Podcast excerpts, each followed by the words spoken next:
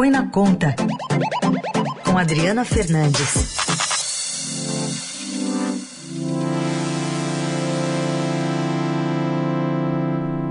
Adriana Fernandes conosco, tudo bem, Adri? Bom dia, boa semana.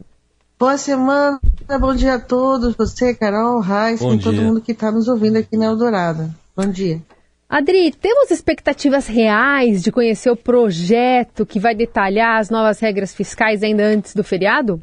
Carol, eu particularmente acho muito difícil, porque tem muitos detalhes para colocar no papel. O ministro da Fazenda, Fernando Haddad, para que não houvesse vazamento da proposta, do desenho final, ele deixou o texto legal para depois. Ele primeiro desenhou ali o, modelo, como é que seria, mas tem muitos detalhes com implicações nas contas públicas, é, troca de, de é, cálculos que ainda, é, por mais que ele diga que já está fechado, ainda precisam ser feitos. Eu acho difícil sair antes da Páscoa, deve ficar para a próxima semana, até porque é, nessa semana, nesses dias, ele ainda tem muito que defender essa proposta, que tem, é, tem gente que, tem pessoas que concordam, que acham que o desenho está bom, mas querem ver os detalhes, mas também tem críticos ferozes à proposta, como a gente está vendo aí, a repercussão é, do que foi anunciado na última quinta-feira.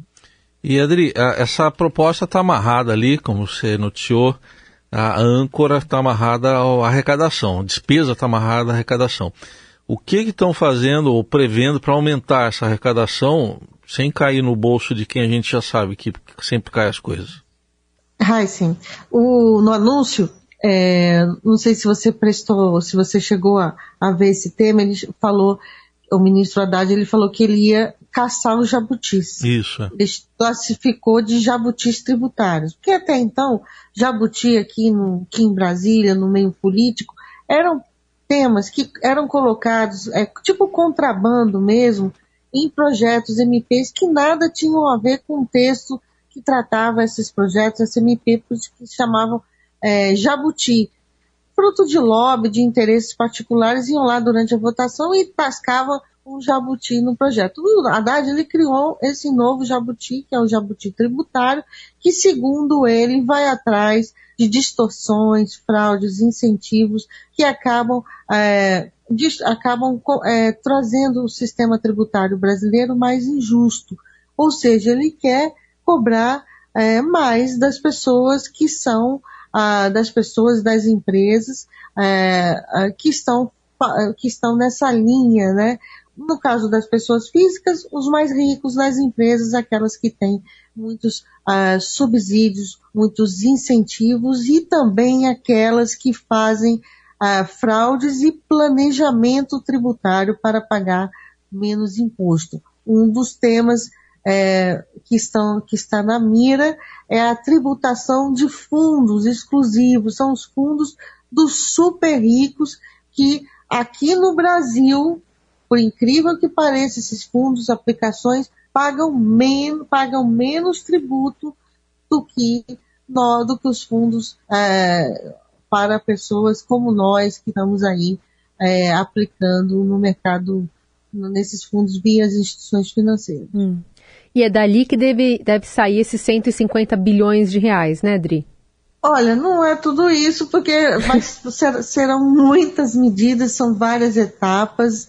Ele, ele anunciou esse valor, Carol, porque ele precisa mostrar para os analistas que o arcabouço faz sentido.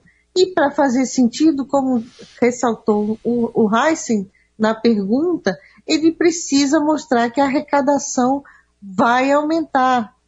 E ele quer dizer que essa arrecadação, ele está tentando construir essa narrativa de que a arrecadação não vai aumentar pela, pela carga tributária, pelo aumento de alíquotas, criações de novos tributos, mas sim correndo atrás dessas, dessas, medi dessas medidas, entre elas a, taxando as apostas eletrônicas, é outro ramo uh, um pouco o e-commerce, né, o comércio eletrônico, principalmente o que vem da China, mas nem, mas tudo é, é um picadinho ali precisa de muita arrecadação, são 150 bilhões de reais e que todo mundo sabe é que boa parte dessas medidas virá da segunda etapa da reforma tributária, quando o governo já anunciou, é uma pauta de campanha eleitoral, vamos lembrar, é uma pauta da campanha, a volta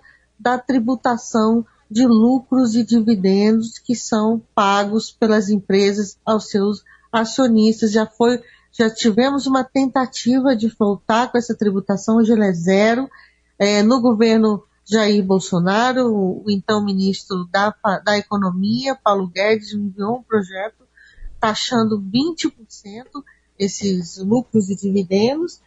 É, foi aprovado na Câmara dos Deputados com uma alíquota de 15%, mas o projeto parou no Senado Federal e o governo Lula, é, na campanha, já tinha dito que vai é, taxar esse, esses, esse, esses lucros e dividendos. É uma linha muito tênue que o Haddad vai ter muita dificuldade de explicar é, o que é aumento de carga ou não, porque no final das contas a carga tributária é o total da arrecadação dividido pelo, pelo PIB brasileiro. Então é, é difícil imaginar que ela não vai aumentar, se a arrecadação vai aumentar. O que ele está querendo explicar, olha, é, vamos é, atrás desse jabuti, ele criou toda essa retórica, mas o, eu acho muito importante, muito importante que o ministro da Fazenda é, vá atrás dessas injustiças tributárias, cobre de quem não está pagando, cobre de quem está fraudando, aperte é, e é, faça o que é, tem que ser feito nessa área. É uma pauta muito importante, mas tem também é, essa, essa outro lado que é uma regra fiscal que está muito apoiada no aumento da arrecadação. Aliás, no, no, governo Temer, né, ele teve aquela tentativa de taxar os, o, aqueles fundos de investimento dos do super ricos Sim. e foi por medida provisória que caducou, quer dizer, o Congresso naquela época não aprovou a medida provisória. Não aprovou. Você vê, vê como que vê, mesmo naquele momento estava precisando de arrecadação, mas como também tem no Congresso Nacional também tem super ricos lá que são parlamentares, essa proposta não foi aprovada, já teve três tentativas de, de tributar melhor, né, fazer uma mudança na tributação desses fundos exclusivos.